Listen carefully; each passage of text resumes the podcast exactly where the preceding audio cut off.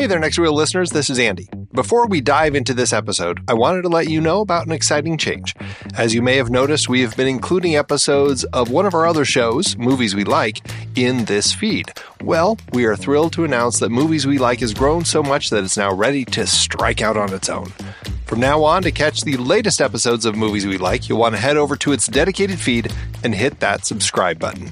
We've got plenty of other great content lined up, and we don't want you to miss a thing.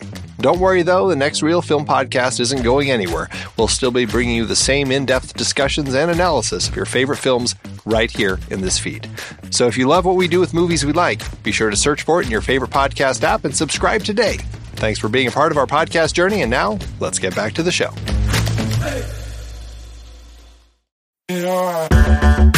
Andy, can you believe we've almost hit 700 episodes of The Next Reel? I know, it's crazy. And with all the other episodes in our family of podcasts, we are well over 1,200 episodes of movie conversation. It's really pretty amazing that we've gotten to have these in depth movie chats every week for over a decade now. And we couldn't have done it without our loyal community of film fans. Their support over the years has meant so much. For sure. That reminds me, we should give the merch store a shout out. Buying shirts from thenextreel.com slash merch is a great way listeners can continue to support the show. Plus, they get to sport our great designs. Absolutely. I think sometimes folks forget we have a variety of shirts, mugs, phone cases, and more available. In fact, a great place to start is with a shirt sporting the Next Reels logo. We also have that classic Fast Times Spicoli Surf School tee or the weirdly popular Rusty's European Tour shirt. The one from National Lampoon's European Vacation. Why is that so popular? Search me, but we have sold a ridiculous number of those. I guess there are a lot of Rusties taking trips to Europe? We're always adding new designs based on movies we've covered, like our brand new design for a streetcar named Desire, featuring a streetcar named Desire. So if you want to rep your love of TNR and films, head to thenextreel.com slash merch. Every purchase helps us continue to have these weekly in-depth conversations. So visit thenextreel.com slash merch today. And as always, thanks for listening and being a part of the Next Reel community. We've got lots more great movie chats coming your way. Welcome to the Next Reel Speakeasy on rashpixel.fm. I'm Andy Nelson, and that over there is Pete Wright. Hey, everybody. Each month on the Next Reel Speakeasy, we invite an industry guest to join us. And instead of serving up their favorite cocktails, they serve up movies that they love so that we can all talk about and spoil them. We'd like to welcome our guest to this month's show, costume designer and wardrobe stylist, Alana Morshead. Born in Reading, England, Alana moved to LA at the age of 14. She attended the LA Film School and, while there, dipped her toes into acting, landing bit parts in shows like Mad TV and Entourage. From there, she went on to work with a celebrity stylist before producing and directing her own feature film, Peach Plum Pear. Focusing on costumes, Alana worked as set costumer for the TV series The Man, then moved into costume design with IFC Midnights 1 and 2. Her most recent film, Equals, starring Nicholas Hoult and Kristen Stewart, began streaming recently and will begin its theatrical run in the U.S. on July 15th. Alana just finished work on Michael Angarano's directorial debut, Avenues, set to premiere later this year. And when she's not hosting game nights with her friends, Alana is busy designing Brett Haley's new film, The Hero, starring Krysten Ritter, Sam Elliott, and Nick Offerman. Say hello to the folks, Alana. Hi, everyone. Alana. Oh, it's such a treat to have you on the show.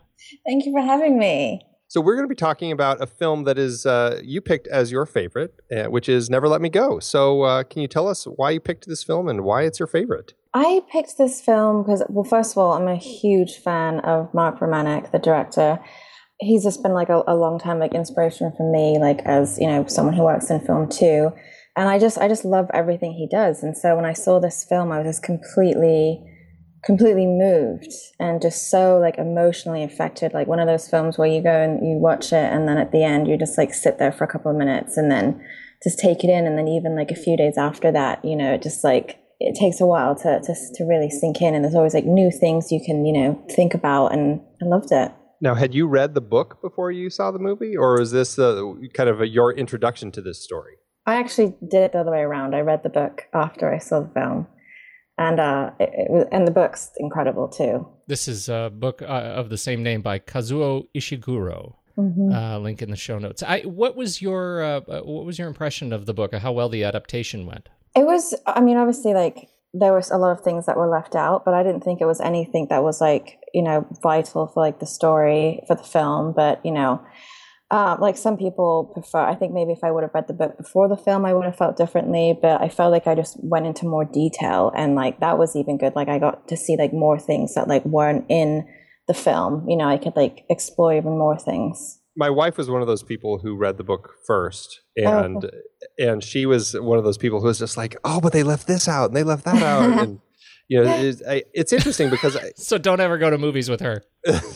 Well my impression my impression from her was that some of the stuff they left out um, were some of the elements that might have uh, lent a little bit more to the world building as far as kind of the mm-hmm. world of the way the school was set up and as far as like uh, you know what, what, some of the roles were with Madame and and uh, and uh, I'm blanking on their names, Miss Emily and um, the other one, Miss uh, uh, Lucy, uh, and just kind of how their roles were and, and kind of how they kind of the how they defined the place, how people were kind of more afraid of these these kids and all of that. Not having read the book, I actually felt like I didn't need any of that. I actually felt like, you know, I got everything I needed out of what uh, Mark did with his directing here and what Alex uh, uh, Garland did with the adaptation, I, I, felt like there was enough of the world building that they did here to give me kind of the sci-fi elements. I got a sense that people were a little kind of put off by these kids. They didn't really know what to think of them and all that. Mm-hmm. And um, and I really liked that. I, I so I for me again, not having read the book, I actually felt like this setup in the film wasn't really missing anything. Where I felt like I didn't get it. I, I, I could not agree more. I this was one of those that I didn't even know it was based on on the book when I saw it. I, obviously, I'd seen the, the trailer. I only just watched it. I'd never seen the film, and it you know often with adaptations you get that sort of the it has pacing problems. It is rushed. It feels like they're just trying to shoehorn in these plot elements just to connect them uh, later for no other real story purpose. And and this film actually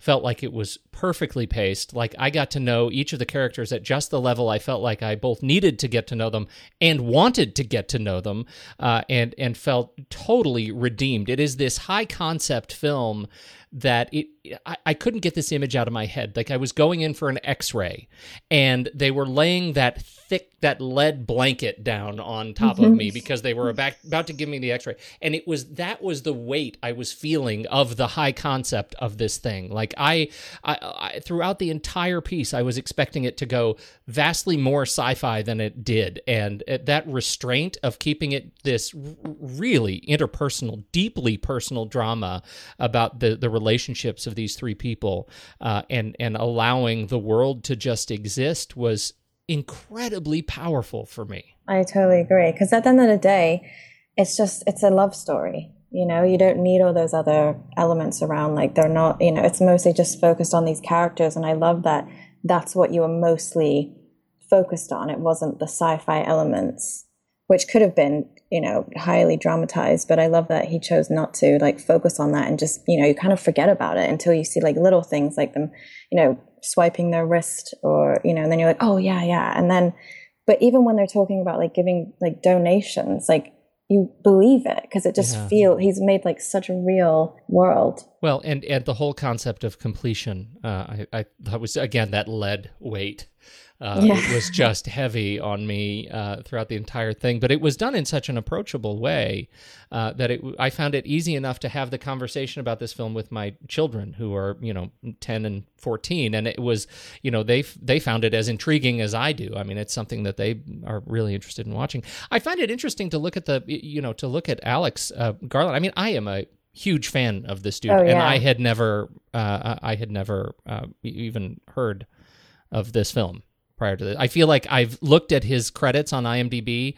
I, mm-hmm. We've done movies of his on this show, oh, and I've never noticed never let me go it's like it's oh, been wow. it, now it screams to me uh, yeah. but but his sense of of pacing his articulation of pacing around this film uh, really you can feel it through through you know even his more recent work through like ex machina oh, um, oh, yeah. it has a very similar sort of, of beat to it and it's so interesting that he does so much sci-fi that's yeah. what I, I love is this is a guy who really has a good handle on the world of science fiction And here is this film that is a sci fi film, and he still shows so much restraint in the way Mhm. that he depicted the world in the script. And he could have made it so much bigger, but he put in just enough. And it's like he and Mark kind of knew that, you know, we need to, this isn't a story about that science fiction.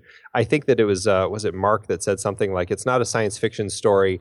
I'm making a love story with fictional science content mixed in Mhm. which I actually thought was really good. And I, I think that they looked at it that way and ended up uh, creating just kind of a, a beautiful story about these characters that really is kind of this reflection on mortality and you know how how we live our lives with the time we have, regardless of whether we're a clone. Yeah, I mean, I, I totally agree. I love that. It's just, it's like simple sci-fi almost. Like you take out all like the, you know, when you think of, well, when I think of sci-fi, you know, you think of all these like high tech like qualities in a film, and this is just like like simple. And I love that they just like take like bear like strip everything away and just keep it like to what's like really necessary for the story and like what's really emotional. You know, it's funny. I couldn't help but think about as I was watching this, um, comparing it to the movie The Island in my Oh, head. yeah. I don't know. Did you ever see that movie? Yeah, I yeah. it's like it, it once you kind of get the conceit of both of these it's like oh yeah it's you know these clones exist so that you know they can basically provide parts for for Yeah. the others and No, i I thought that was a that. totally different uh, take and it's funny because when i watched the island my immediate thought was this would have been a really interesting low budget sci-fi movie I think I would have liked it so much more because I felt like the Michael Bayness of that movie just just kind of pushed it too over the top for me. yeah. It's like, and then I discovered this film thanks to you, and it's like, oh, here is that film. That's the It's right here, yeah. and I do like it so much Yeah, more. because there are actually some parts of the island which like I actually really think is cool. You know, I'm actually into and I like. But yeah, I love that. I, I totally agree with like the similarities, and this is just more of like a real take on that story. the the whole concept that that Alex is is dealing with here, and and and I think it's funny that he's playing with, uh, obviously based on uh, Ishiguro's uh, work, but the fact that he keeps being drawn to these uh, stories about what makes us human, uh, you know, and and I, the, when you look at particularly the the the, the uh, road that he took from this to uh, to Ex Machina, uh, this idea that you know it, it, the body is is the vessel. How much do we attribute uh, the vessel's existence and operation to humanity? I, I found that he, this film really articulates that uh, well, and part of that is because we see so little of the science. It, it allows us to be, I think, much more cerebral about it.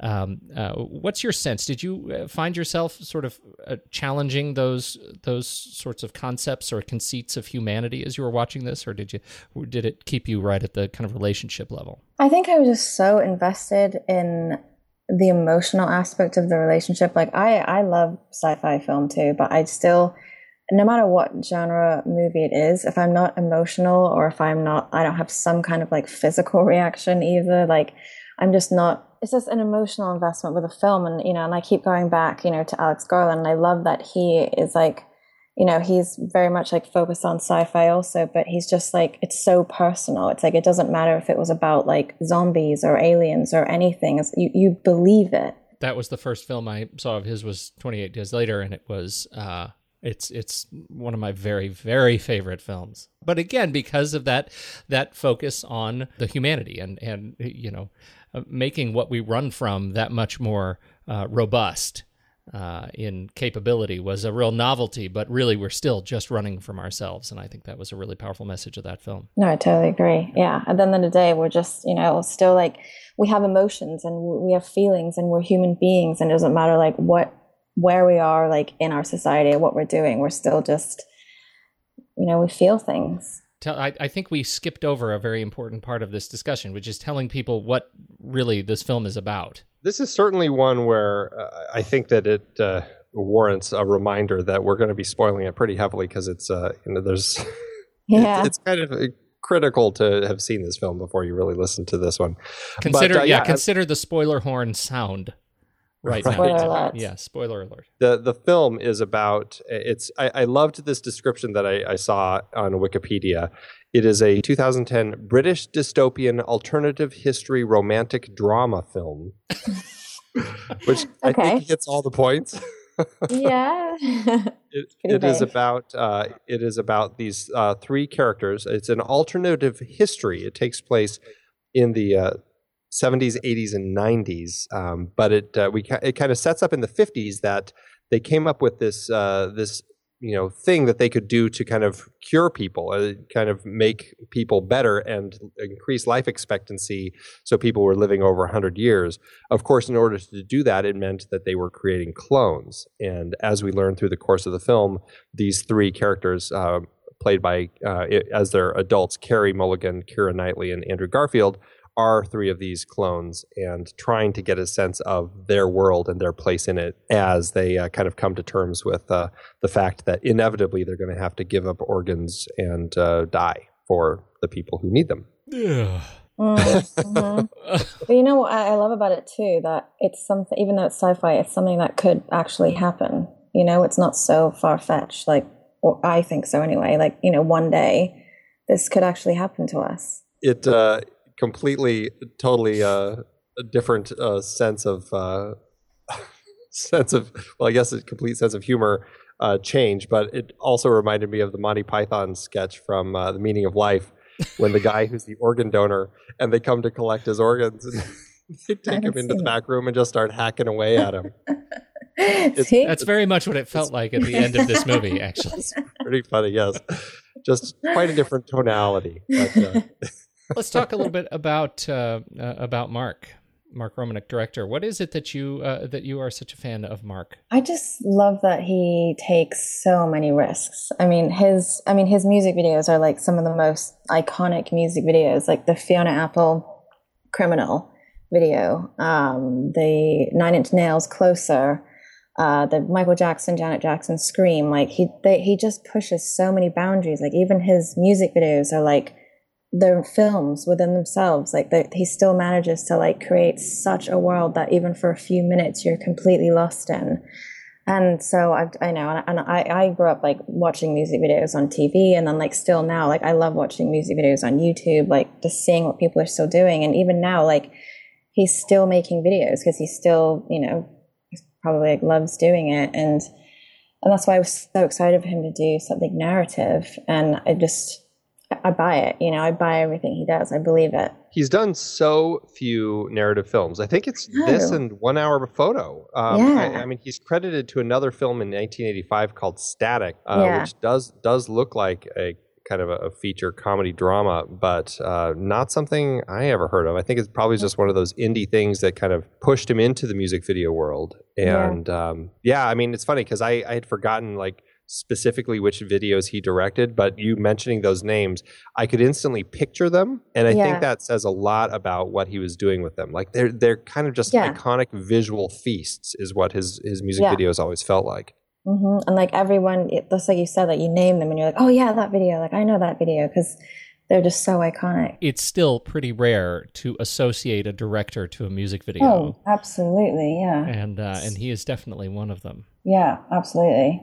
Uh, what did I, what's your sense of the of the the transition from one hour photo as a narrative film to this one? You, I mean, they were looks like about seven eight years apart, um, mm-hmm. and it's it has been a long time since I've seen one hour photo. But um, yeah, too. Uh, but in terms of his directorial voice, what do you uh, what do you see in this film that that makes it a a particularly Mark Romanek film? I think it's the tone, definitely. Like he sets a certain tone where, I mean, even like his videos, they're not like super upbeat and like, you know, happy and positive and has a, you know, a great ending. It's just, they're, they're pretty dark.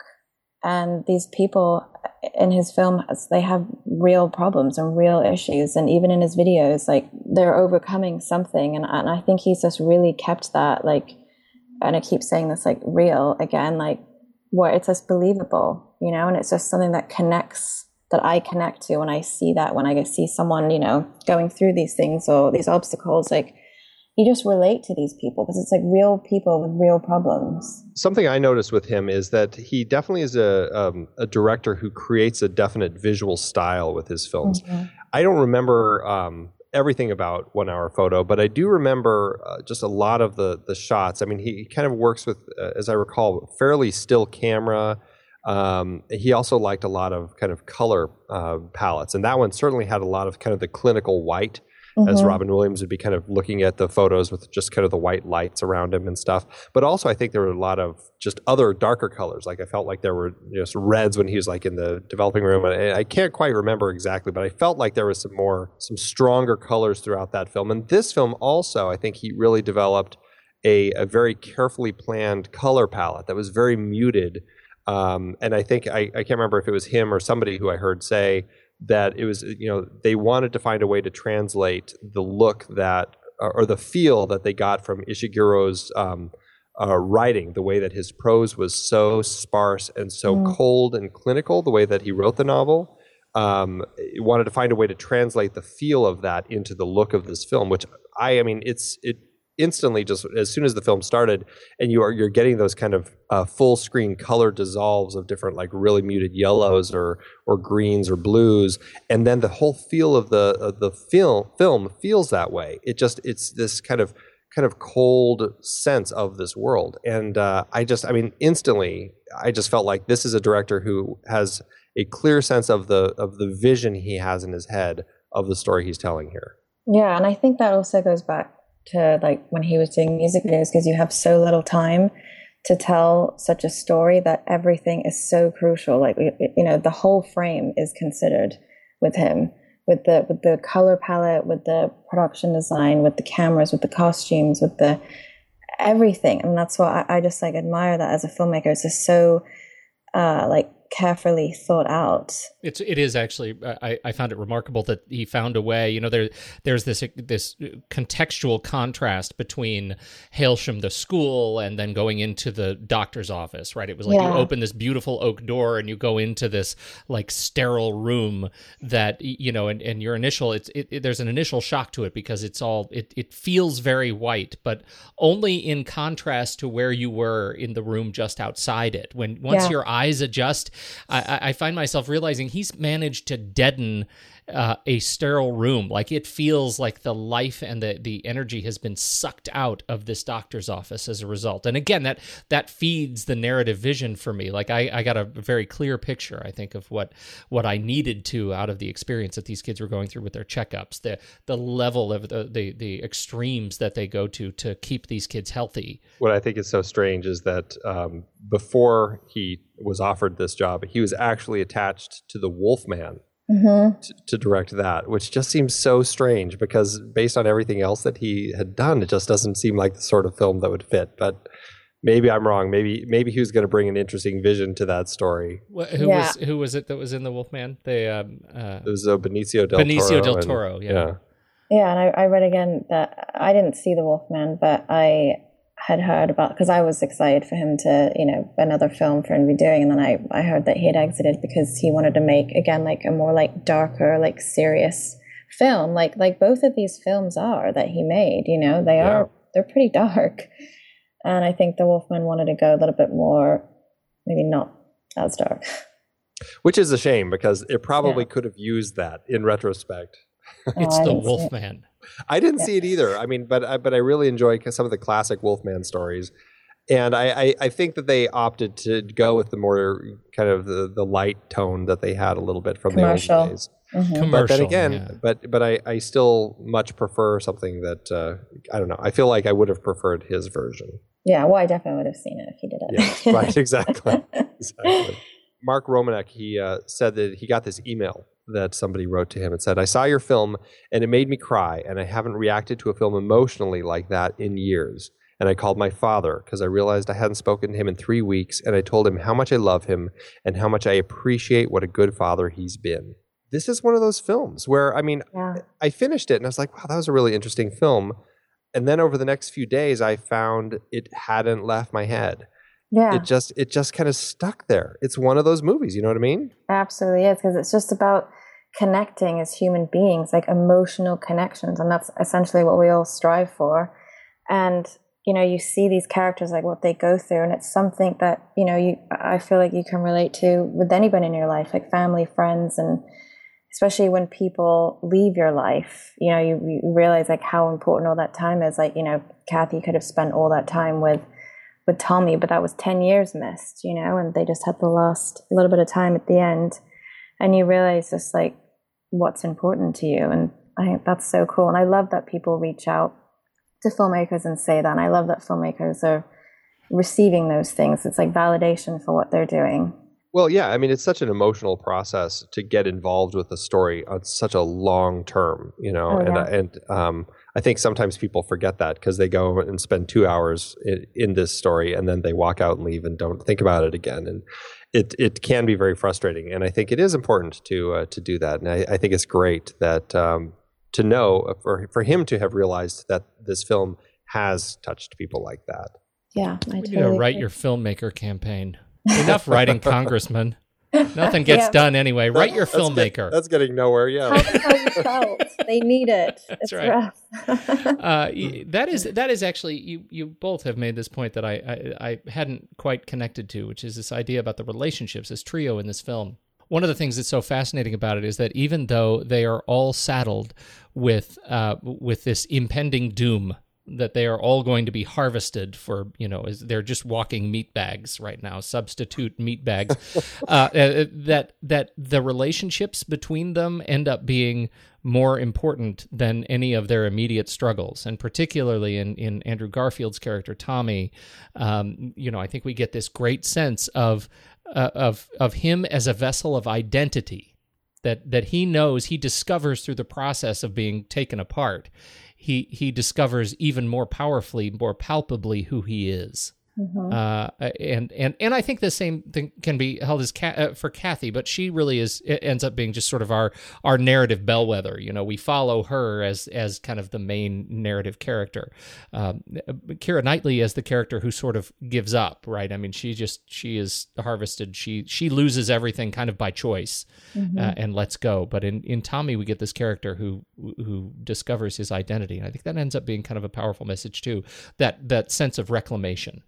Hmm Like even when you know what your what your destiny is and what your future holds, you you, you still have a choice of how you're gonna go on. We do a uh, we do a, a segment on here. Andy and I have have taken of late to talking about uh, the, the the lessons we can learn from the pairing of the very first shot of a film and the very last shot of a film. First shot, last shot. Andy, uh, you want to recap what those are? Yeah, the very first shot of this film is in the uh, in we're behind Kathy, looking uh, at her silhouette as we see the operating room in the other on the other side of the glass, and so it kind of sets up a sense of the space and Kathy, and we hear some of her voiceover as she's kind of introducing this, and then the last shot we have a similar shot of her as she's looking at a field from the other way around. We're looking at her face as she's kind of staring at this at this field, and we see and then the last shot is actually this fence, this barbed wire fence. We see several pieces of plastic stuck on on the on the fence, blowing in the wind, and then of course we dissolve off to that pale yellow. Um, yeah, so that's kind of the first. That's the way we begin and end this film, um, set up by Mark. I gotta admit, I was I was stymied by the last shot. I and and I'm thinking about it now. Andy's totally poisoned me because now I think about the first shot and last shot, and I find myself really living in a constant state of shame if I think I don't get it. Uh, and, and so in this one, like the first shot, I get there's this sense of distance. We get this this sort of gift of distance where anytime I think you're looking behind a character uh, over their shoulder, you're sort of getting that next layer of removal from whatever the subject is, and I think that's that ends up being kind of an interesting lesson for this film, particularly her role as she's taking us through it. That she is is as of now a, a level removed from it, and and that is kind of the place where we as the audience are as we are introduced to it and move closer and closer to it. I didn't get the last shot. I think from both shots, like we're kind of seeing from her perspective, like what is actually in front of her, like in that moment, like actually, like physically in front of her, and like what, you know, emotionally and metaphorically. You know, when when she's looking at Tommy, like that's that is what we're about to go into. We're about to see her life with this person and her struggle with it, and then at the end, she's looking out into this field. It's almost like like a blank canvas. Like she knows in a month she's about to, you know, start donating. So she has, you know, not a lot of time left. And then it's just, you know, all the people she loves uh, have gone. And it's like almost like, does she start over? Does she go somewhere else? Like that's her next chapter that she's about to jump into. What's the what was the deal with the plastic on the barbed wire? Do we know? I mean, did, did I? I feel like I may have missed a plot point. I don't think it was a plot point. Um, other than my sense of it was we do hear that line when they're they're trying to find. Um, they think that they found um, the match for Ruth, and they go to find her, and then they have that whole conversation about you know none of these people are going to be our match. We are the you know the the the dead prostitutes in the Mhm. alley or whatever it is they're saying that the the the people in these mag these these porn magazines that we're looking at all that sort of stuff that's kind of where they come from and she says you know we come from the trash and so the fact that it's a couple pieces of kind of discarded plastic that kind of got stuck on that fence i i, I Mm. my sense was it was almost like she was kind of seeing like that's kind of where uh, the world had put them uh, you know just these little pieces of trash kind of floating in the breeze Mhm. um, but I, I don't know. I just felt like there was so much more to it than that. Like there's this beautiful field and there's all this other stuff going on. And so I don't know. I guess I found I felt Kathy might be kind of reflecting on her just her place in the world. You know, she's Oh. about to go offer up these organs and and kind of that's the end of her life. But like she says, everybody completes. Everybody is going to have to die. You know, these pieces of plastic trash that are stuck on the fence really could apply to anybody. Well, and by, by you know by extrapolation, anybody, not just the donors, everybody eventually dies, and and yeah, I think that ends up It's just being a matter of when. yeah, yeah. What is the what is the gift you're going to take away from this life? Yeah. and that's and that's a point of the film that I really enjoy is this idea that the, uh, the everything in it is really compressed to the focus of these three clones that we're watching but it really is like anybody else in life. You know everybody's going to die. Everybody has this kind of fear of death and and and how they approach it can be so uh, different and I, I like that these three people kind of have a different approach to uh, the end of their own lives all as it's compressed for us in this short space of their you know 20 some years of life that they actually have it's interesting i, Yeah. I find it just such an interesting uh, way to tell the story about these uh, these characters in this universe that just i don't know it just gives us a really interesting glimpse into humanity and i, I found it very touching Was Carey Mulligan? Uh, could is there a better person to have cast for no Kathy? way. No way. I, if there was, I would love to meet her. I mean, she was she was mesmerizing. It was so there was so much subtext with her performance, which I loved. You know, she didn't. There's so much she didn't say, but there's so much that we felt, which I loved. she was um, she had to be in order to play the role of kathy had to be really good at being passive and observing stuff and just kind of the act of subtlety and Mhm. she nailed it to a t Oh And yeah, she was just so good at just kind of at, at observing and she had these moments like at the end when tommy was about to go under um, just the way that she looked at him and there's this ever so slight like little tiny nod that she gives him it's almost almost not even noticeable um, but it's just it's just the tiniest thing and i'm just like oh that was just so Yeah, touching like details. broke my heart right there yeah. She's like the ultimate caretaker, like in life. Know? yeah she worked well as a carer right Yeah. Mm-hmm. Do you know what this movie though? It makes me appreciate her other performances even more. You know, even in something uh, you know, I loved her in Drive. I we've talked about Drive on the show. She was just terrific. She was uh, you know Daisy Buchanan, The Great Gatsby. I thought she was great in that. Uh, Inside Llewyn Davis, which is uh, I I think I liked it more than maybe I liked it more than you, Andy. Yep. Uh, oh, okay, okay. You probably didn't have to answer that quickly. Uh, whatever. Uh, uh, but uh, but even all the way back to you know uh, Wall Street, Money Never Sleeps. I I actually like her more in that movie today than I did yesterday before I had seen this film. Oh, I didn't see that. I, I'm still a fan of an education. I think that's my Uh, that I have Oh. not Yeah. seen uh, actually, which I know Oh, I you would love it. I know. You would like it. Um, That was an amazing film. And actually, that is the film that got her this job. And I think it's so funny that she read this book when it came out and she was in love with it. And she's like, oh, if they ever make it, I have to play Kathy. I have to play Kathy. And, uh, but she didn't even know they were making the movie. And these Oh, guys were moving forward making it. And um, they were struggling to find their Kathy. And Marcus is like, none of these women work. And then uh, Peter Rice, who's the head of Searchlight, he was actually at Sundance and he was watching an education. And in the middle of the movie, he started texting Mark. He's he's just like, hire the genius Mulligan, oh just telling her midway through. And so that's how they found Carey. And then of course she's just like, of course I'll play Kathy. And Amazing. it's like that That's is so just like cool. kismet. It's a great movie. You got to see it. I know, I know. Well, see, now I'm looking down the list. I'm like, oh, great. That's like the movie I haven't Yeah. seen, and that's how she got this stupid job. Yeah. How did I end up the dummy in this conversation? Uh, Andrew Garfield as Tommy. Pre Spider Man yeah. Garfield. So fragile. So so much emotions. I loved it. Yeah, I, exuberant. Uh, he is not in this film. I actually found him really uh, delightful. I thought he was he was uh, the embodiment of eggshells lead in the the beginning Mm. of the film, right? And just the the just instant rage that he could he could trigger, even uh, in as a character, the young character uh, uh, played Tommy. I think he uh, um, uh, Garfield embodies that so well later. Like as he once we are introduced to Tommy as played by Garfield, the older Tommy. I found myself like uh, on edge, waiting for him. How are they going to exercise his rage? Uh, and I think it was just perfect. Yeah, I totally agree. Yeah. That's that scream is one of those that just kind of like rips through the screen uh, that you're watching it on and right into your soul. It was you can you can t- totally just like feel it like brewing when they're getting told that there is this is it, you know, and you can just see it like just boiling underneath, it's it's gonna happen.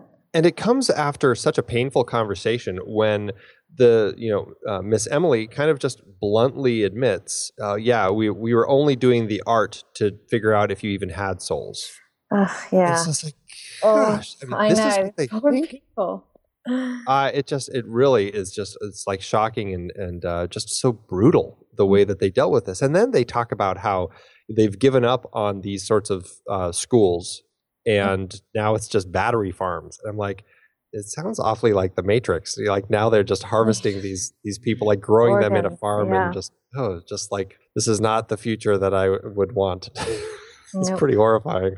Isn't it funny that, and, and I think a sign uh, of just his you know, Garfield's talent. I, I am very fond of him as an actor, and I may be, you know, now that we've met the new Spider-Man, I, I think I may be the last holdout that actually really appreciates what he brought to the character of Spider-Man.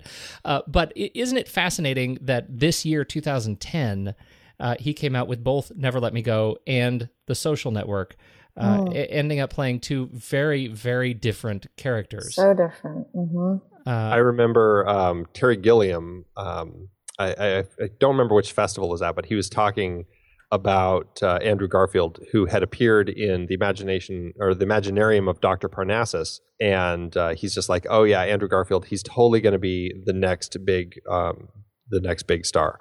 And I don't, I don't think I totally saw it in the Imaginarium of Dr. Parnassus, um, but I mean Gilliam did, and then of course, then you see these films that immediately follow it. It's like, oh, of course, there it is. It's it's right there. It's like this is a guy who really just has that connection to that part inside of him that he's able to uh, expose so well. Yeah, and just has a lot of range. I mean, I love that he he really has such a resume, since so many different roles, and you know, like as an actor, like enjoys like having that range, which I think is really cool. and Keira Knightley. Oh, I love Keira Knightley. Do you love Keira Knightley? I love her so much. Yeah, like the, I love her. The Duchess is one of my absolute favorite films. I think, that, and they filmed some of this at the same one of the same places they filmed some Oh, of that really? movie too. I can't remember which one, but I know I read that somewhere, which is Oh. funny. It's so good. Yeah. I mean, I love a period piece, like whenever, but she's, yeah, I think she's great. I love her. I'm a big fan. So you must Here be all about the uh, Pirates of the Caribbean as a period piece. I do love With Keira Pirates of Knightley? the There you go. Caribbean. it's good. The beach at Holkham is also Oh. featured in this film. Knight previously shot, or Knightley previously shot scenes at nearby Holkham Hall for her 2008 film The Duchess. That's what it was. Oh, cool. Uh, talk about a woman with range Mm-hmm. um, from uh, uh, these period pieces, which she she sort of has a corner of the market on on some of these great period pieces right now. To um, yeah, a film we didn't like all that much. Jack Ryan, Shadow Recruit, uh, Everest uh, was was tough, uh, but I liked Everest. I know I. I think I'm the one holdout on that one. But it was you- entertaining. It was, I was, it, it was, it had a lot of tension. I mean, it, it was entertaining, you know? yeah. I thought, Uh, eh, what are you gonna do?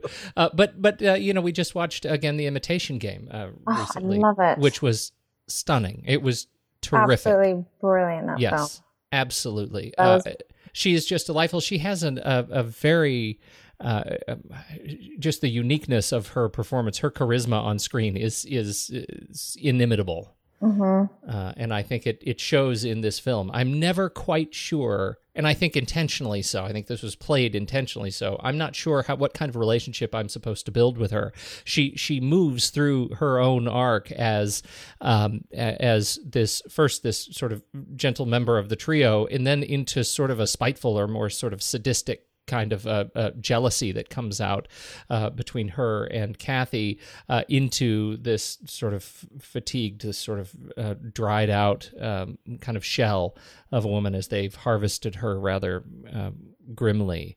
Uh, and I think I think Knightley handled it really really well. Well, and gentle member member of the trio, but you know I found her character so interesting because she was the one who was kind of uh, ruthless, not to uh, uh, pull her name into it too much.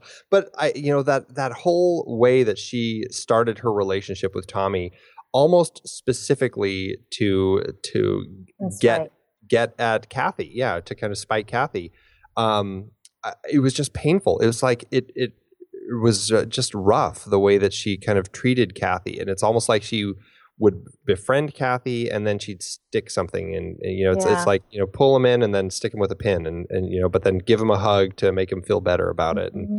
it's just it was like this weird relationship and I I I think what's so interesting and this is something my wife talked about with the book is that um, you know just the way that Ruth really struggled trying to find the way to operate um, in this world like she she didn't quite get it like and that's why like the awkward things that she would pull in from watching the friends how they were mimicking the tv show and all that sort of stuff and she said in the book it was almost even more awkward the way that she would do weird things and uh, but I, I, felt a lot of that stuff um, in her character kind of came from her just struggling trying to figure out uh, you know what she was going to get out of this life and and i enjoyed her character arc as she kind of was that one who was uh, much more rough and uh, kind of tried to figure things out and over time you know realized you know uh, you know I've been hurting these people and now I'm going to kind of let it go.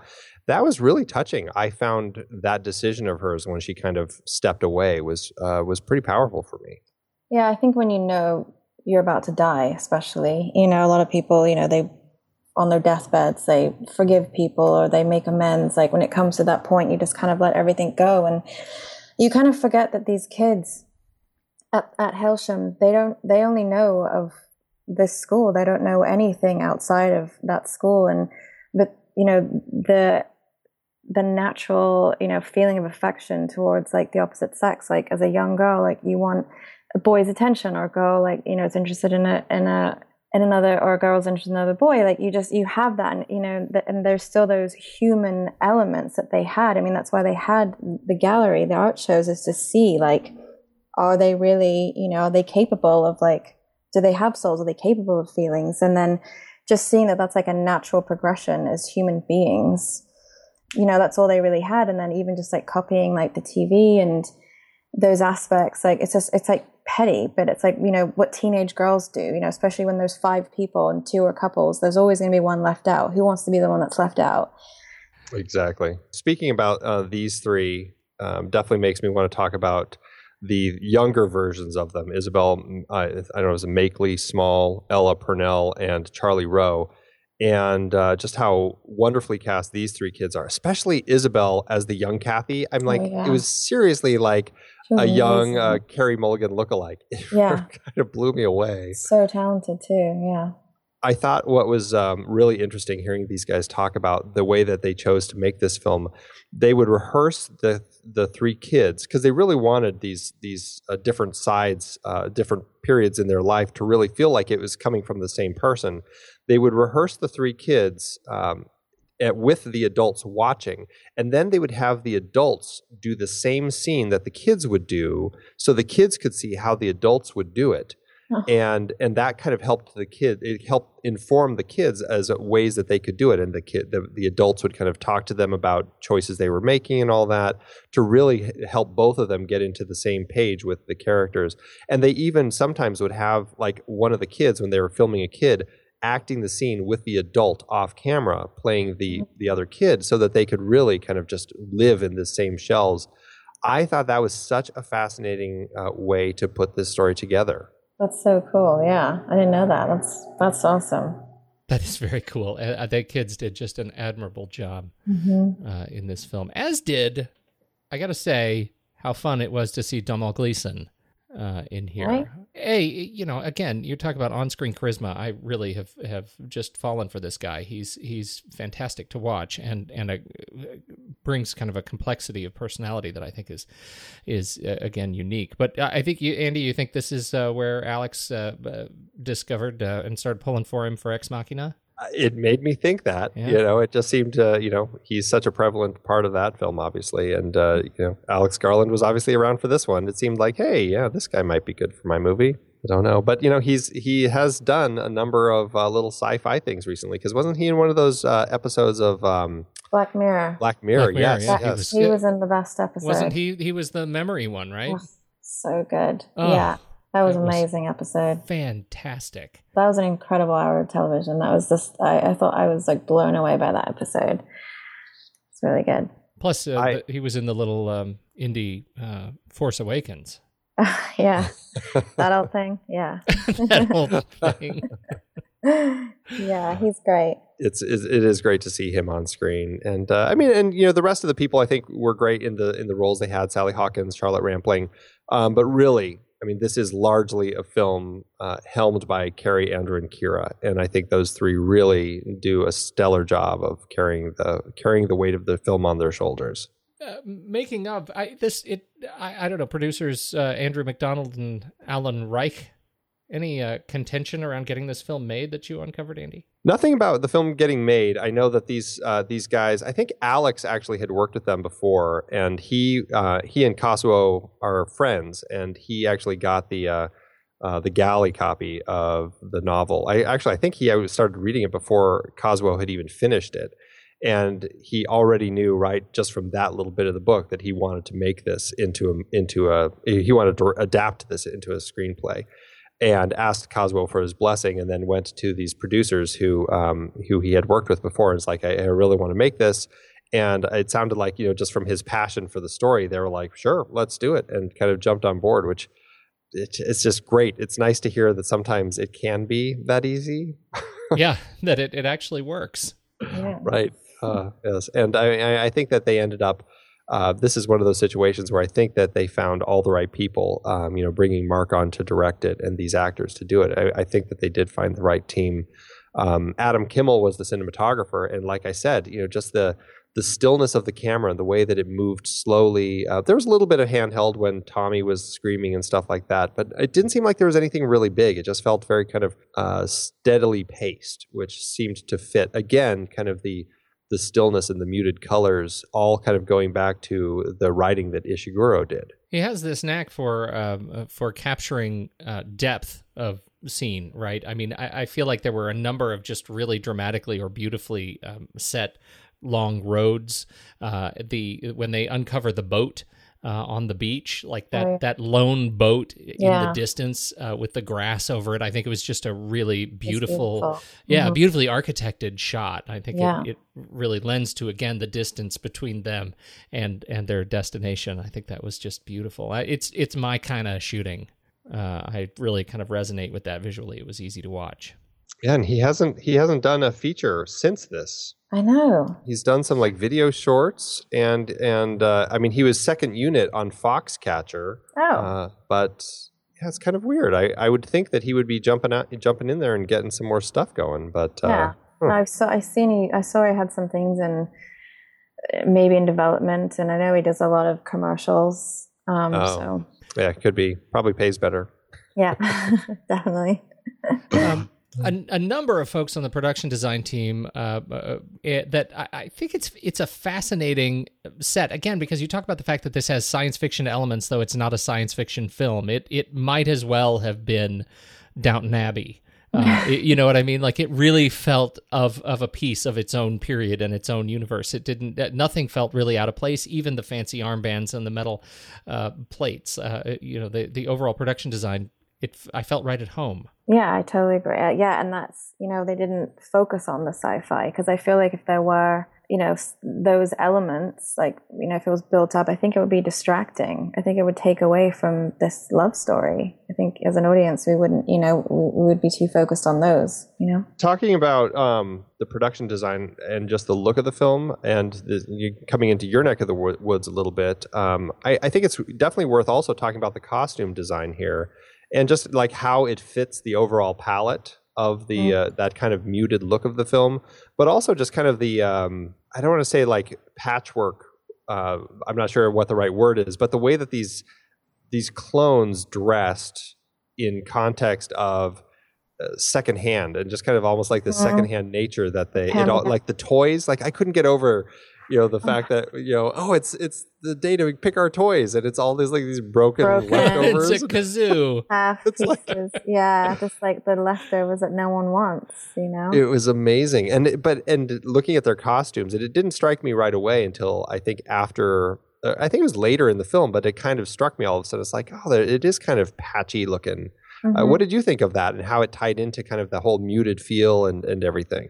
I think it kind of is the same, you know, like we said about those those toys. It's like kind of cobbled together and hand me downs, or someone's grown out of it, or they went to like a, you know, secondhand shop. And I love that there wasn't any blacks. I noticed, which was really cool. There was no black. I think in I definitely noticed that in the costume design, but I don't even think in in the film there wasn't really any black used. Why did that jump out at you? I just because it was everything felt really like soft and cozy and warm, and I think when you're have when they're having like the the topic is so sterile and so cold that you know spoken in this world that just feels so like soft and cozy and those really like plush like textures and wools and like warm colors and everything was very faded and worn and just felt like a like a cozy sweater you just like put on and have like a cup of tea with it and and I and I think that just really fit into this cold conversation where it's that they were just so blunt about what their job was, like why they were there. I just thought it was I thought it was so well done. It just it really just kind of again made you kind of forget like what these kids were in for. Yeah, it's just such a strange world and expectations for them, and it was it was it had such a secondhand feel to it, and I I also loved how the people of the world reacted to them. Mm-hmm. And like even the ones who were kind of like helping him out and stuff, like who would drop drop things off and whatnot. I don't know. They just the way that they would react to these these young kids and everything, and, and just kind of give them that look, like uh, there's something about you I don't want to yeah. get close to you. And yeah, or like even they, that I know what's going on, and I'm just shamed that I can't tell you. That's definitely the feeling I got when the guy brought the good the oh, toys. Oh, yeah, absolutely. Like these poor kids yeah. are like, so excited for this crap. Yeah. Yeah. yeah. Bumper crop. Yeah. right. it's a real bumper crop year. So uh, sad. um, I forget the character's name, not Charlotte Rampling, but the other, the woman that they went to see. Madame. And yes, she. What was it she said when she touched when she touched Kathy's face? She said, "I feel so bad for you creatures." Yes. She used the word creatures, and that really hit me. I was like, "Wow, they're not even considered humans or."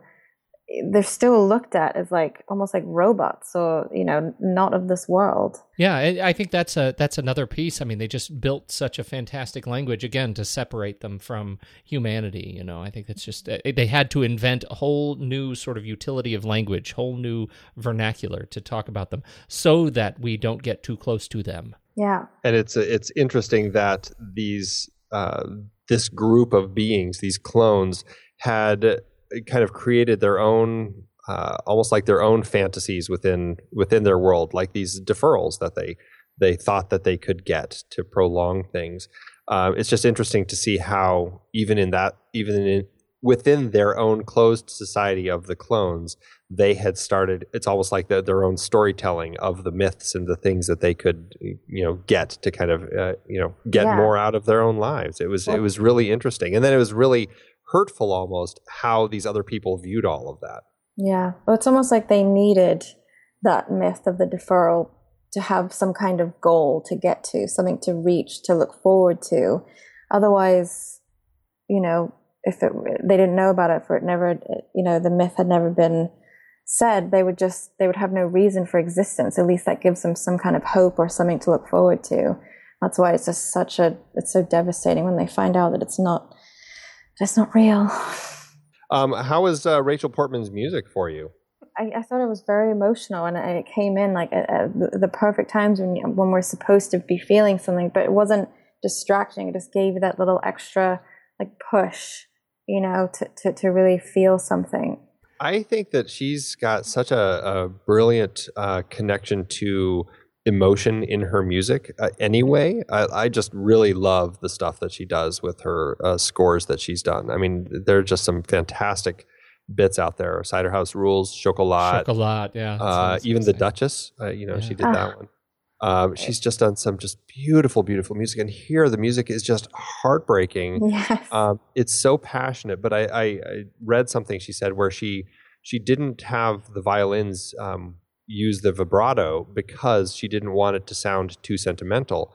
And mm. I thought that was interesting. It's like she wrote this lush music, but then kind of found a way to almost keep it a little more on the clinical side. Mm-hmm. So so the mm-hmm. emotion is there, but she also pulls back on the sentimentality, which was so interesting because it uh, it really kind of gives you both worlds, and uh, it still breaks your heart. She has an incredibly eclectic, massive and incredibly eclectic list of credits.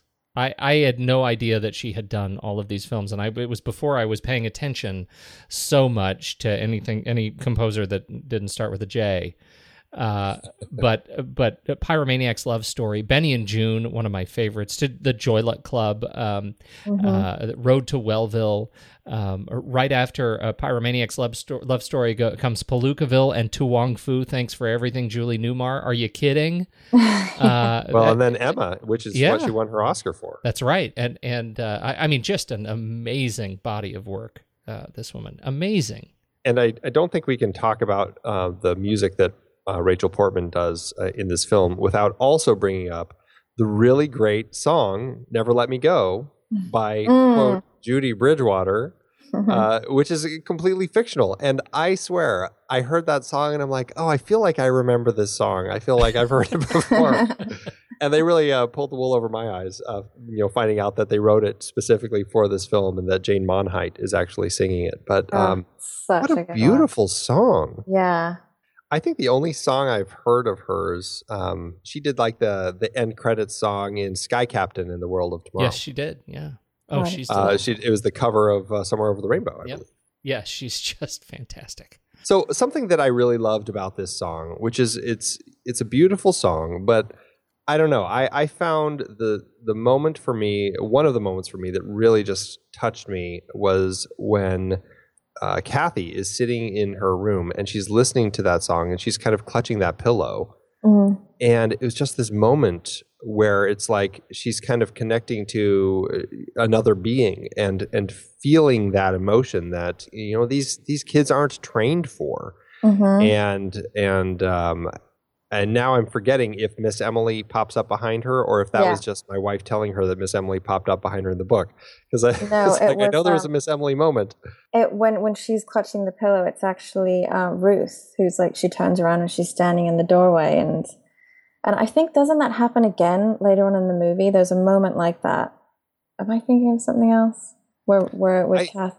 I feel like there's one with Miss Emily, and then I feel like there's also one with Kathy. I feel like it happens a couple times mm-hmm. in the film, and it's just it's I don't know. There's something about I don't know. I guess the song has such kind of an emotional core. I mean, "Never Let Me Go." It just feels yeah. so definitive. Never, uh, you know, with these people who are going to be dying, leading very short lives, and this idea of connecting to another person in that time to such a such an emotional level, and these people are like never trained for any of that it's such an interesting uh, song choice, and uh, uh, I, am curious how it actually worked in the book because you don't ever get to hear a song really. Mm-hmm. But uh, is there is there is a, a, song talked about in the book? There's no attachment to music in the book. Mm-mm. It's not like a high fidelity kind of a thing. No. Yeah. Interesting. Interesting. Uh, how'd this do around uh, award season? it, it did get a few uh, wins for awards and uh, a lot of nominations. It had seven wins, 26 nominations.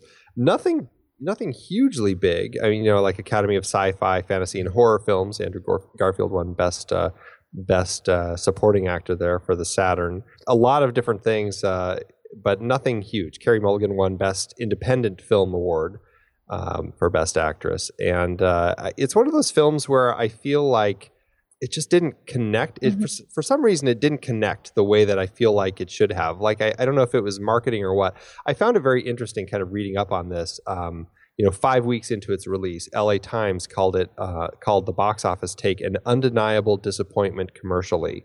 And the film exe- experts and the executives at Fox Searchlight they came up with five reasons it failed. And I imagine now, after reading this, that you know, anytime a film isn't making its money, the executives all have to sit around coming up with the reasons that it failed, Yeah. so they could tell the investors why it didn't make their money back.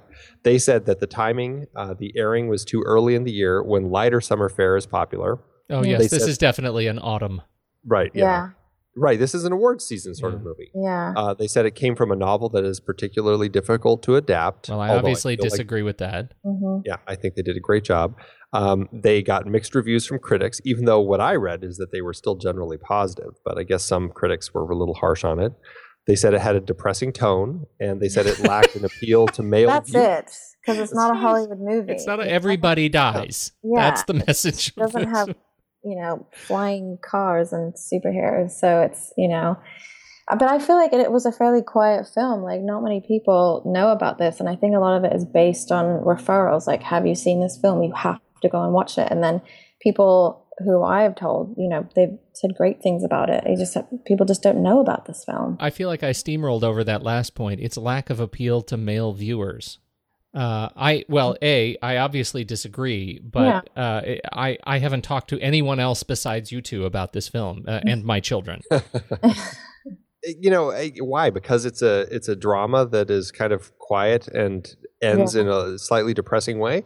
It, this is i think a you know it's one of those films where it's like a really fascinating story. I mean it's like you could say oh well the lobster doesn't appeal to male viewers or i mean it's i don't know. I feel like they were coming up with reasons that just to pitch to people like oh this is why we think it didn't work but It's you a know scapegoat. like- It's a scapegoat. It- it's reason. It's all- bullets. exactly, Excuses, yes. Yeah. It's terrible. Mhm.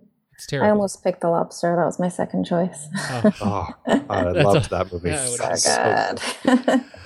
So this movie, um, it did cost 15 million to make, which in today's dollars is about 16 million. It wasn't too long ago, um, and then it ended up making domestically here in the states only about two and a half million. Uh, internationally, about nine, uh, just under nine and a half million. So all told, yes, it did end up losing money at the box office. Unfortunately, um, it, it ended up losing about 33,000 per adjusted uh, finished minute. So. Ouch. Jeez. Yeah, it's just one of those things where it's just like didn't connect That with its audience, but it's really disappointing because this is a film. is. I, it does. It really Yeah, it really I feel does. like this is one of those movies that people should see. There's a lot here. What does that put us on the on the spreadsheet, Andy? Oh well, of the movies that we've found information for, it's Yeah. it's the bottom. It's number five. It's it's the last. Yeah. Uh, that's too bad. It Well, is. Now really I is. think we should. Uh, I think we should uh, take it to the Coliseum. let's do it. Let's let's rank it. Head over to flickchart.com slash the next reel, everybody, and you uh, just fill in. I just uh, never let me go in the search box there. It's it could not be easier. You fill it in, you add this to your account, to your list, and uh, and and then we'll see. We'll see how it does. Uh, filmo a filmo. Never let me go versus. First up, we have "Never Let Me Go" versus "Oh Brother, Where Art Thou." This is a tricky one. So you're on an island, Alana. You're on a desert island. Okay. You have a television Mhm. and two movies. Oh brother, where art thou? And Never Let Me Go. What are you going to watch? Never let me go. It is her favorite, Pete. It is. It's fa- that is a fairly predictable answer. Andy, where do you, what do you think? You know, uh, I I feel like I get more emotional, um, you know, connection out of Never Let Me Go. I mean, I really enjoy Oh Brother, Where Art Thou. Um, I also feel like I, I don't know. Sometimes with that one, I feel like you know I've seen it, and I kind of you know I, I'm not. I love it, but I'm not that keen on kind of uh, hitting it up anytime soon. So I don't know. I feel like I'm feeling like I'm leaning toward Never Let Me Go on this one. I. I'm Yeah. I'm telling you, I actually am on the Never Let Me Go train. Woohoo. Uh, this is I, I feel like I've I wouldn't have been when I finished the movie yesterday. And again, proximity may have may may be working into this, but I have been thinking about this film all day. I cannot get it, it out of my head, and so I feel like that that deserves a nod here. Absolutely. Well, next up we have Never Let Me Go or The Curious Case of Benjamin Button. Oh, I uh, I'm never let me go on this one too. Yeah, I enjoy uh, Benjamin Button, but um, I don't know. I, I I I feel like this one I ended up really connecting to a little bit more emotionally, maybe. So I'm gonna say Never Let Me Go. I'm going to say Never Let Me Go, even though that was tough because I do love Benjamin Button. It was good. It only is an gets harder emotional from ride on here. that one, Oh, too, yeah. great. Never Let Me Go or The French Connection. I haven't seen the French Connection, so Uh, never let me okay. go. All right, all right. There's a, we've got an abstention. Andy, what do you think? I for me this is uh, French Connection. Actually, It is. it is. I don't even know how to. Who are you? I don't know how to read you anymore. uh, I uh, I thought I was going to be the French Connection, uh, but I'm I, uh, since you did it, it's I'm I'm going to let you have it. Okay. So Oh, it's the French Connection. it is French Connection. Okay. Sorry, Alana. Oh, it good. doesn't mean we didn't like it. French Connection is really good. Okay, now I have really to watch movie. Yeah, yeah. Yeah, definitely. What's Never Let Me next? Go or Moneyball. That's a tough one, Pete. Oh, it's um, I'm. Moneyball all the way. I adore that movie. Have you Um, seen that one, Alana? I have. I, I, I'm st- I'm sticking with mine. All right, Andy's a tiebreaker. Oh boy, I uh, I'm sorry, Alana. I'm going to go with Moneyball. On this. Sorry. uh, Never Let Me Go or Shaun of the Dead. Oh, I'm sorry. I have to go Shaun of the Dead. Yeah, I'd probably go with Shaun of the Dead. Actually, You do. it's so good. It's Shaun of the Dead. Because if you're on an island, you're gonna need some like humor and cheering up, right? Right, So, right. there you go. Good justification. Thank you. All right, Never Let Me Go or Out of the Past. Great little uh, noir. Oh, I haven't seen that either. I'm uh, I'm never let me go on this one, Andy. I'm out of the past on this one. Oh, all right. Well, All right, you ready? the Great Equalizer. Yes. That's right. One, One, two, three, three, scissors. Ah. Sorry. All right, so Out of the Past takes it there. Uh, Never Let Me Go or another speakeasy film, The Silent Partner. This one, I you would be forgiven if you hadn't seen this one, Alana. nope. Sorry, guys. It's definitely worth watching, though. It is Really Okay. interesting. Totally worth watching. Okay. Uh, this was recommended by um, Craig oh, Anderson. Craig Anderson. Our, uh, he's that, it was a great conversation. Um, Andy, I, I'm gonna guess that you're a silent partner on this. I actually Never Let Me Go. No idea who you are. I'm also never let me go. It's uh yeah, I, I really I, Yeah. this film sticks with you. Totally. Never Let Me Go or The Great Escape. We just talked about that pretty recently. Yeah. I'm going to say the Never Let Me Go. Did you see that one, Alana? Nope. I'm What? Terrible. I know. I haven't seen anything. Oh, Apparently. your list of your list of shame is growing. Gosh. S- Usually. I'm never this person, but you guys, God, you guys are my competition. Tough. That's right. That's right. uh, Never Let Me Go versus The Great Escape. A Great Escape was a uh, terrific uh, uh, World War II film. Steve McQueen, what are you going to do? Uh, uh, and you you picked Never Let Me Go? Yes. I, really? Yes. Although I'm, we were I'm pretty soft- high. We were pretty high on on Great Escape. I don't know if you remember. It was just days ago. I'm pretty soft on it though. It's like this is a pretty close one for me. I'm gonna try. I'm gonna I'm gonna push you on that. I'm picking Great Escape. Okay, I'll give it to you. You're very soft. I told you I was All soft. right, where does that but I- us? Is that it? At least I feel like I've I've gotten my connection to principled lost. Yes. There we go. Yes, that that puts it at number sixty on our list. So this is pretty good. Yeah, that's pretty good. Out of out of uh, you know nearly 250 films. So cool. You did a great was- job here. picking This was a great pick. I call this a huge win for you and a great gift. I can't believe I hadn't heard of it, seen it, knew nothing about it, and it's so rare that I feel like I have that opportunity anymore to Oh, see a cool. film completely blind. Um, it's just a, it was a really great experience. We have one more ranking thing. That's at letterboxd.com slash the next reel. Our partners over at Letterboxd, they are fantastic. Uh, our film diaries over there, uh, out of five stars. Alana, what is this for you?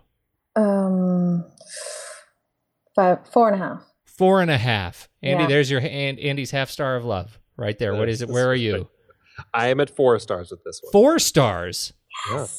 Crying out loud, can't read you at all. uh, I I'm uh, I'm gonna give it the four and a half stars. What do you think about that? Right. Uh-huh. It's fantastic. I like it that much. It's great. It's good stuff. All right. I am so thrilled that we got to talk about this film with you, Alana. Just absolutely fantastic. Um, so now you're out there in the world. Um, if you if you want people to find you, like where should they go uh, track you down? Are you on Twitter? Are you on Instagram? Uh, what are you? Where are you in the world of social media? Um, I'm I'm an emailer. I like I like an email. So my my website alanamorshead.com. You can contact me there. Um, And see some of your work. Yes. Yeah, tell us my tell us a up little bit about your work that you're doing right now. What are you most excited Yeah. about? Um, I worked on a film that's coming out called Equals, and it's coming out July fifteenth. Um, and it's I'm super super proud of it, and I hope you guys go see it. Oh yes, It looks great. It and looks you know, so good. I, so considering the the level of sci-fi we've been talking about with this film, it's like that feels really fitting for that to Yeah. be kind of the Yeah. next one of yours that's going to be out in theaters. It because it has that same vibe, you know. It's it's an emotional connection of these characters in this interesting sci-fi world that doesn't feel too sci-fi. Totally, it's a it's another love story set in a sci-fi world, but just without the sci-fi elements. Have know? you have you had an opportunity to see the film? Yes. You have seen it all Oh yeah, yeah, it's hmm the whole thing. Yeah, I went to Venice and saw it last year. It premiered there, so that was incredible. ugh, Yeah. awesome. So Well, it, it does. It looks delightful. We will post uh, we'll post a link to your site and we'll put the trailer in the post so people uh, jump to the in the show notes. So just scroll down, everybody, right now. look at your phone, scroll down, and tap on the extras uh, uh, because it's great and it seems like a really sweet message too. Yep. It's a better island. Yes. It's we're gonna do a whole series of people wearing white. yep. we should have all worn white. We should have all worn I white know. tonight. Should Just that. plan that. all right. Uh, well, thank you so much again for joining us in the next Reel Speakeasy, Alana. Thank you for having me. And for those of you out there, we certainly hope you enjoyed the show. If you like what you've heard, follow us on Facebook, Twitter, Google, Instagram, Pinterest, Letterboxd, Flickchart, and now YouTube. And don't forget to head on over to iTunes and leave us a rating and comment. It really does help more people find us. Thank you for tuning in. And until next time, I've got another organ to go donate.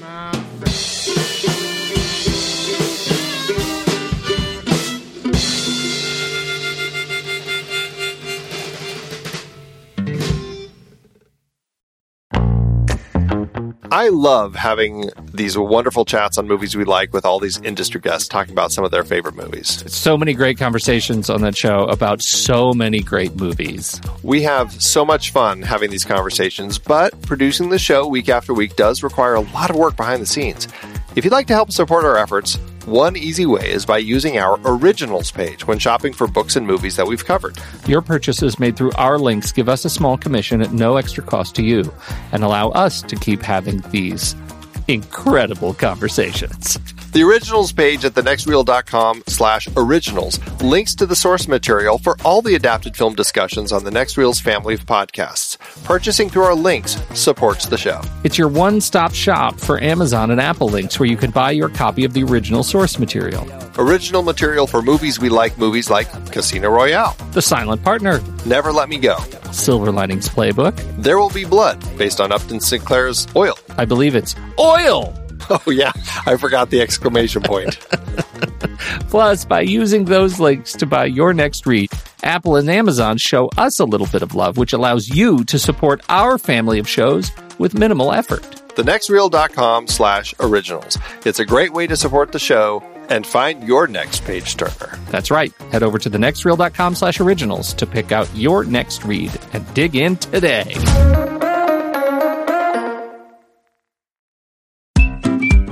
I've been podcasting since 2006. In that time, I've tried countless hosting platforms, but in August 2022, we switched to Transistor to power all of our shows here at True Story FM, and it's been a game changer. I love the Transistor allows unlimited podcasts and storage without extra charges. We can publish so much content, and we do. If you want to start up a podcast, do yourself a favor and host your show on Transistor. With their one click publishing, you can get your new show onto all the major podcast directories effortlessly. And their website builder lets you quickly build custom sites for each show. The detailed analytics are invaluable too. You can access all kinds of listener data anytime. Oh, and the versatile players allow you to embed episodes anywhere to reach new listeners. Plus, the team behind Transistor is super responsive and keeps making the platform even better. After using countless hosting services over 15 plus years, Transistor has been hands down the best podcast partner for us. If you want a hosting platform to take all the worry out of getting your podcast out into the world, go to thenextreel.com slash transistor and check it out. Support our show and support your own show by going to thenextreel.com slash transistor. Start growing your podcast today.